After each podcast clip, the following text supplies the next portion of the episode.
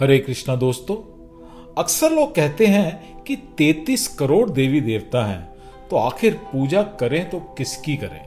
किसी एक की पूजा करने से कहीं दूसरा नाराज़ तो नहीं हो जाएगा?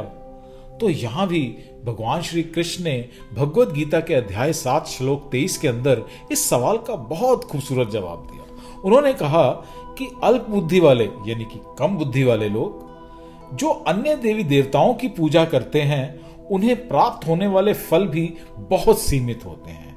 देवी देवताओं की पूजा करने वाले लोग देवलोक को जाते हैं, लेकिन जो सिर्फ़ मेरी भक्ति करते हैं, वो ही मेरे परम धाम को प्राप्त कर सकते हैं।